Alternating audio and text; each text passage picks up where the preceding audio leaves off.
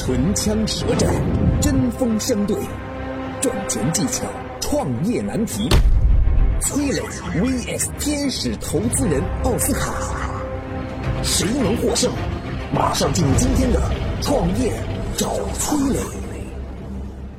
崔磊，乐客独角兽创始人、天使投资人，创办了《创业找崔磊》节目。奥斯卡，创丰资本天使投资人，喜马拉雅签约创业导师。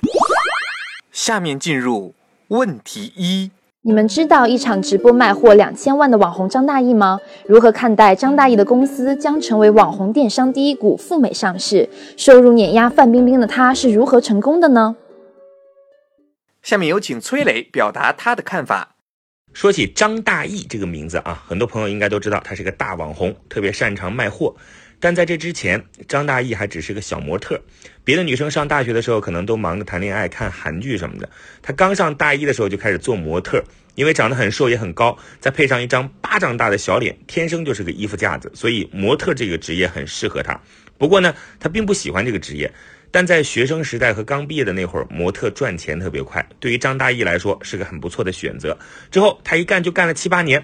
二零一四年啊，可以说是张大奕的一个分水岭。在这之前，他就在微博上分享了一些小女孩的变美心得。当时模特当了七八年，依然点赞不过几十，转发不过两百。但是到了二零一四年，张大奕遇到了如涵的老板冯敏。当时的冯敏呢，有自己的电商品牌，但是业绩增长遇到了瓶颈。冯老板整天为流量的事情发愁，张大奕的出现让冯老板看到了网红电商和粉丝经济可能是新的增长点。他们两个人，一个想要流量，一个想要变现，立马合伙开干。张大奕的第一家淘宝网红店就开张了。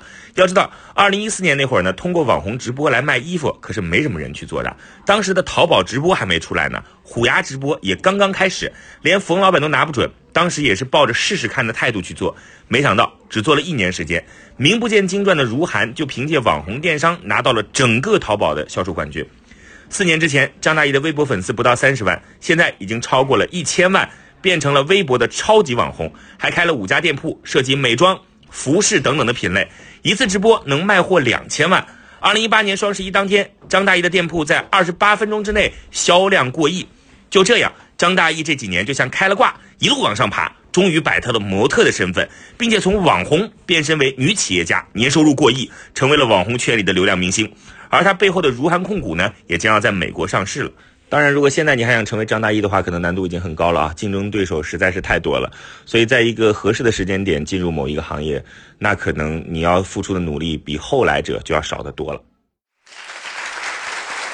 感谢崔磊的精彩发言，下面有请奥斯卡表达他的看法。你们知道一场直播卖货两千万的网红张大奕吗？如何看待张大奕公司？成为网红第一电商股将要赴美上市呢，收入即将碾压范冰冰女神哦。那他是如何做到成功呢？大家好，我是天使投资人奥斯卡。我相信大家都知道网红张大奕，但是可能对他背后的一些资本啊、一些公司啊、背后的那个人啊，不是特别了解。我们来聊一下他背后的这家公司呢，叫如涵控股。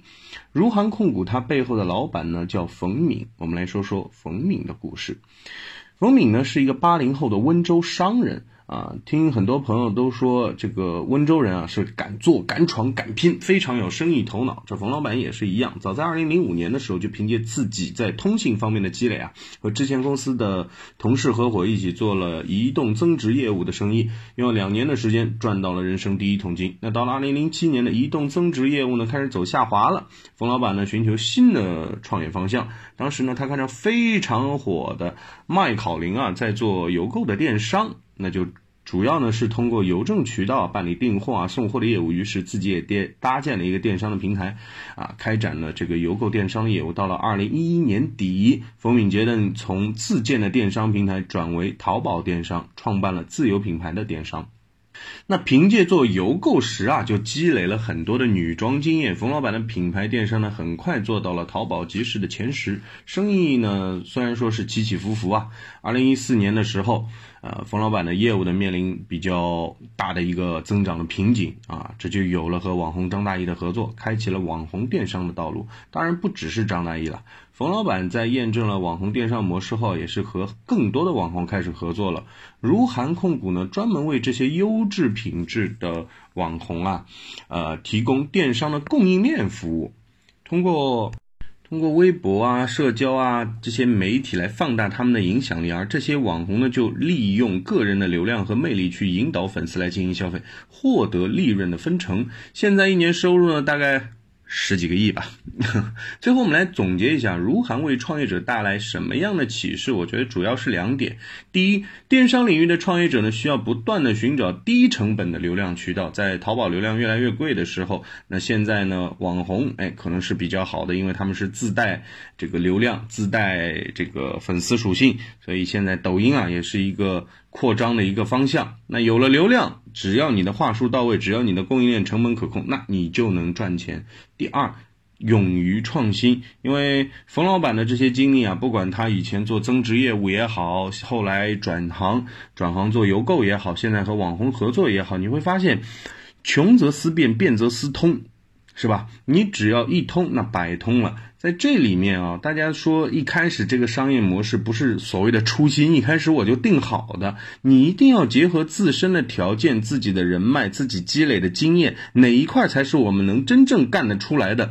灵活，然后干，干完了之后总结，那早晚赚到钱。如今的电商和内容的结合是行业大势所在，网红电商或者是短视频电商的模式将会越来越普及。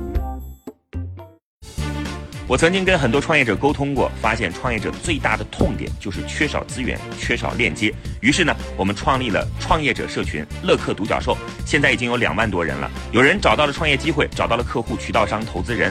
下拉手机屏幕，在节目简介里有我的个人微信号，我在社群等你。感谢奥斯卡的精彩发言。下面进入。问题二，我在做的创业项目需要很强的线下推广能力。我们团队大部分都是线上互联网背景，对于做地推这块的能力比较弱。我们应该如何漂亮且有效的进行地推呢？下面有请崔磊表达他的看法。我来讲一下那个美团地推团队是如何组建的啊。当时美团最大的竞争对手拉手网拉了一票房地产的老销售团队作为地推骨干。一年之内呢，迅速扩展到了大概超过一百个城市。在竞争当中啊，美团也迅速扩展到一百个城市左右。地推的人数当时差不多上万人。我们都知道呢，地推团队普遍是一群学历不高的人。那么，如何管理这么庞大的队伍，让他们具备整齐划一的强执行力呢？这成了当时的美团，包括很多互联网公司在做地推的时候都要去解决的一个难题。王兴当时很头疼啊，到杭州来了六次，来干嘛呢？来请大名鼎鼎的阿里中共铁军供职近十年，离职的时候已经是阿里副总裁的干家伟。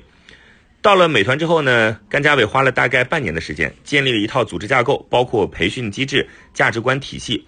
比如，为了培养竞争感和凝聚力，公司会在空闲的时候给大家播放一些战争片，像什么《亮剑》啊、《历史的天空》等等等等这样的电视剧，就经常在内部反复的传播。甘家伟本身呢，还在一年的时间里亲自做内部的几十场培训，每次培训呢会有什么野外拉练啊，包括长距离的徒步、空中抓杠，也是为了锻炼团队的狼性和毅力。每天早上七八点钟，不同城市的地推人员会聚在一起喊口号、做游戏，作用就是打鸡血。晚上回来的时候需要汇报工作，目的呢是为了情绪舒缓。结束工作之后，所有的地推人员再次聚在一起，分享当天的工作心得，或者在商户那受到的委屈。啊，这些都在当天发泄出来，最后的战果大家也看得到。美团在当年的百团大战中成为了最后的赢家，这背后地推团队起到了至关重要的作用。总结一下，美团在地推方面的经验：第一，挖到了在地推方面有经验的人才。在中国的互联网圈啊，阿里的中共铁军和打过多场硬战的美团，毫无疑问是培养地推人才的黄埔军校。刘备三顾茅庐，王兴六次拜访甘家伟。如果你的团队没有地推方面的人才，就要想尽办法去找这些地推能力很强的公司去挖人啊。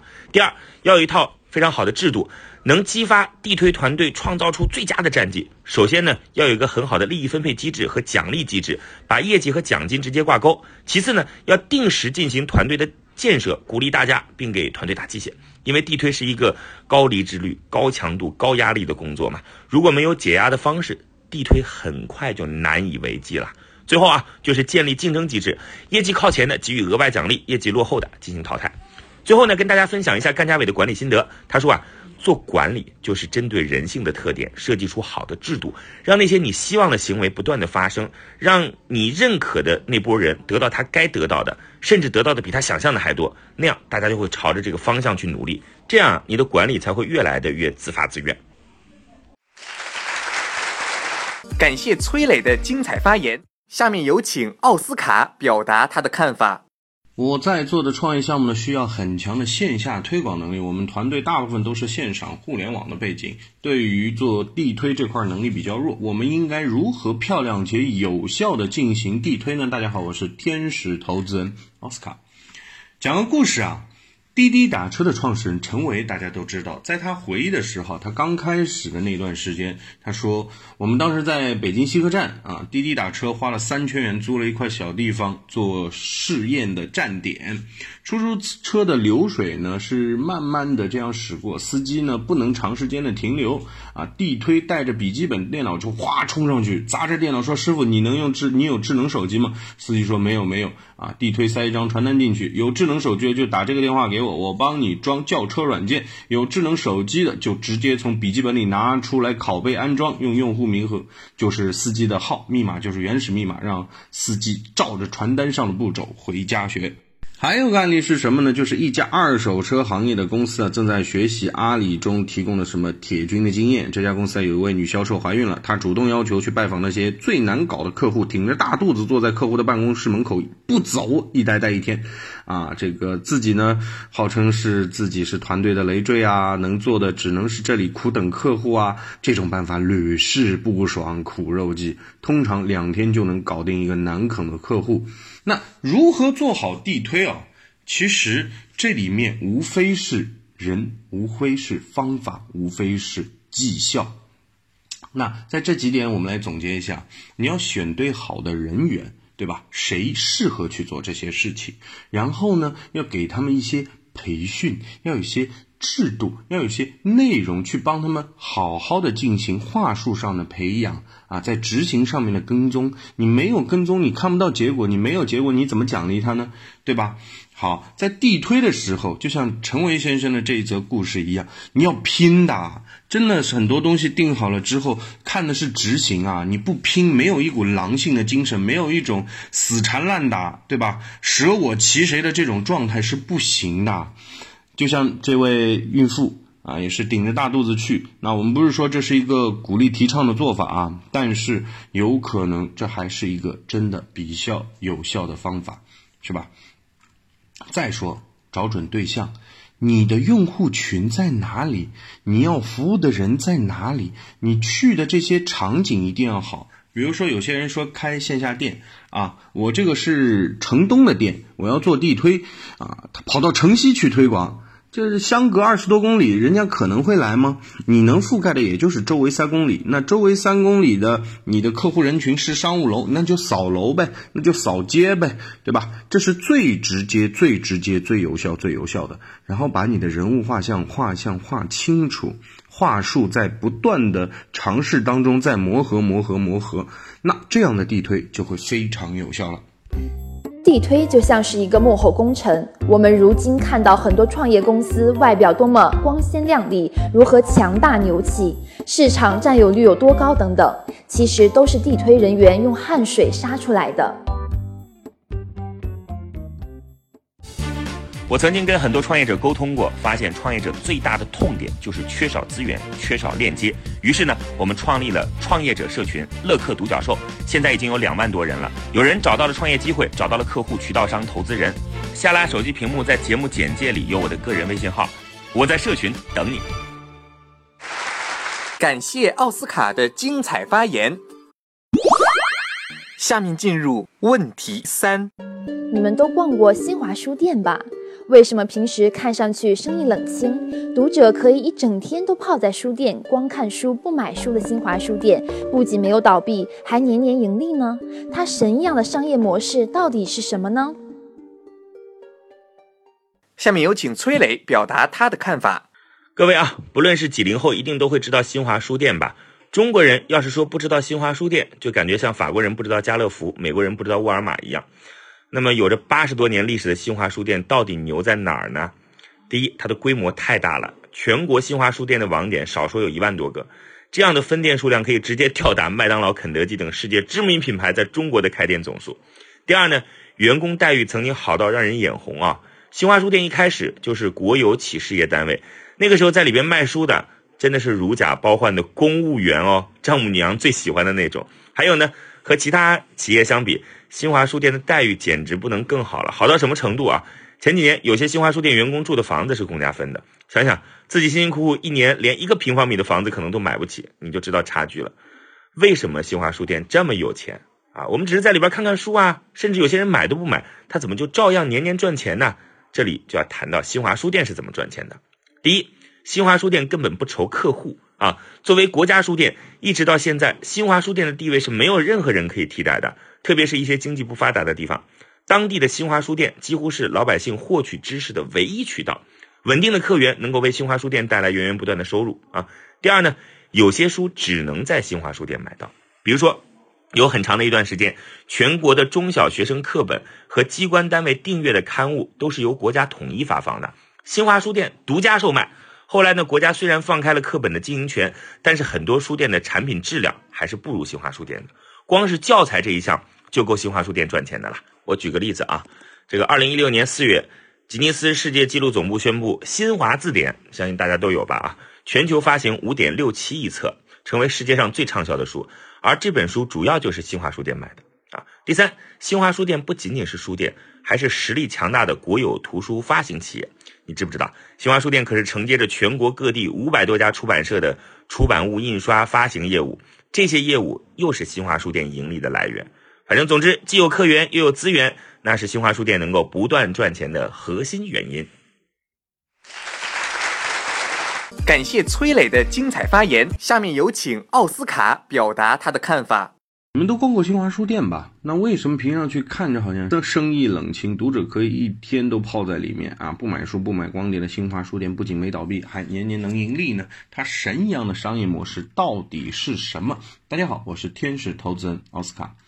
新华书店除了卖图书印刷、出版发行呢，呃，这些本质的一些业务啊，它玩金融的能力很强啊。其实很多一流的公司都会通过各种金融运作啊这些模式去赚大钱。那新华书店在资本上是怎么玩的？嗯，我跟大家简单来介绍一下。第一，通过旗下公司分拆上市，比如说新华书店旗下的新华文轩早就在港股和 A 股上市了。就算在图书市场如此不景气的情况下，市值也分别接近了八十亿和六十亿。而这家公司一年的营收呢，也是几十亿，净利润十亿。你能想象吗？你能想象新华书店这个样母公司到底实力有多可怕吗？第二。在商业地产和文化经营的相结合，除了自己卖书，新华书店也会将柜台出租，啊，诸如去卖学习机啊。电子词典的公司啊啊，甚至是一些手机啊、iPad、Kindle 啊等等，很多人应该都看过新华书店里面摆着各种各样的点读机等学习产品，对吧？这些人呢都是要掏钱给新华书店的，这玩的就是商业地产的模式了。免费看书可以带来更多的人流，而这些人流呢，可以在学习产品这些呃客单价毛利率非常高的，至少比卖书高的这些产品上面。来进行变现，来进行分钱。那第三，新华书店也在顺应时代的变革啊，与时俱进。实际上，在很多地方的新华书店再也不像我们想象中的那样这种定型的新华书店了。啊，就拿在成都的文轩书店来说吧，营业面积有一万平米，各种高逼格的设计。而这种充满时尚感的书店呢，啊，这个所有者不是别人。那就是我们新华书店自己。新华书店走到这一步，说到底了也是被逼的。因为随着纸媒的衰落啊，曾经高大上的新华书店呢，虽然还有垄断的优势，但也是一年不如一年了。加上近年来国家多次出台的政策，要要求要打破课本发行的垄断地位啊，其实它的一个主营的收入啊。就是我们的一课一练呐，一些教辅书籍啊，因为这是刚需啊，对吧？那他开始求新求变，比如说和阿里巴巴合作，让新华书店的新零售时代好像有了新的可能。阿里巴巴呢也通过阿里云的技术啊，将新华书店全国一万两千家实体门店、五百八十四家出版机构和三千家大中型图书馆进行了整合。啊，开发出了网上商城、智慧书店来满足客户的多元化、个性化的需求。那新华书店自己占垄断地位，还能顺应时代潮流，它不赚钱谁赚钱呢？简单的来总结一下：第一，它本身的业务已经做到一个极致了，对不对？那好，空出来的时间呢，要玩玩资本了，因为什么生意最赚钱？就是用钱生钱。那再来看，它在整个时代的。在整个时代的变迁过程当中，它非常的顺势而为，哪里不行了，哪里什么了我就变，而不像有一些大型的企业，感觉好像牵一发动全身，这个怕那个怕，什么也都不变，不变到最后还是在慢性自杀。最后，拥抱互联网，拥抱高科技啊，推陈出新。所以大家可以再去看一看啊，我们看过在新华书店里面这些人头攒动啊，我们在散步逛书的时候，哎，可以看看这里面有些细节挺有意思的。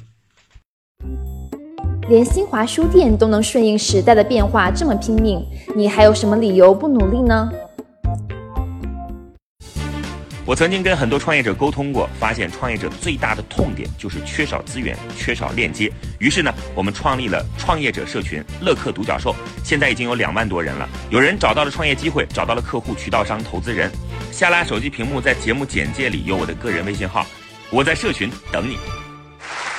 感谢奥斯卡的精彩发言，今天的节目到这里就结束了。感谢两位的精彩辩论，创业找崔磊，我们下期再会。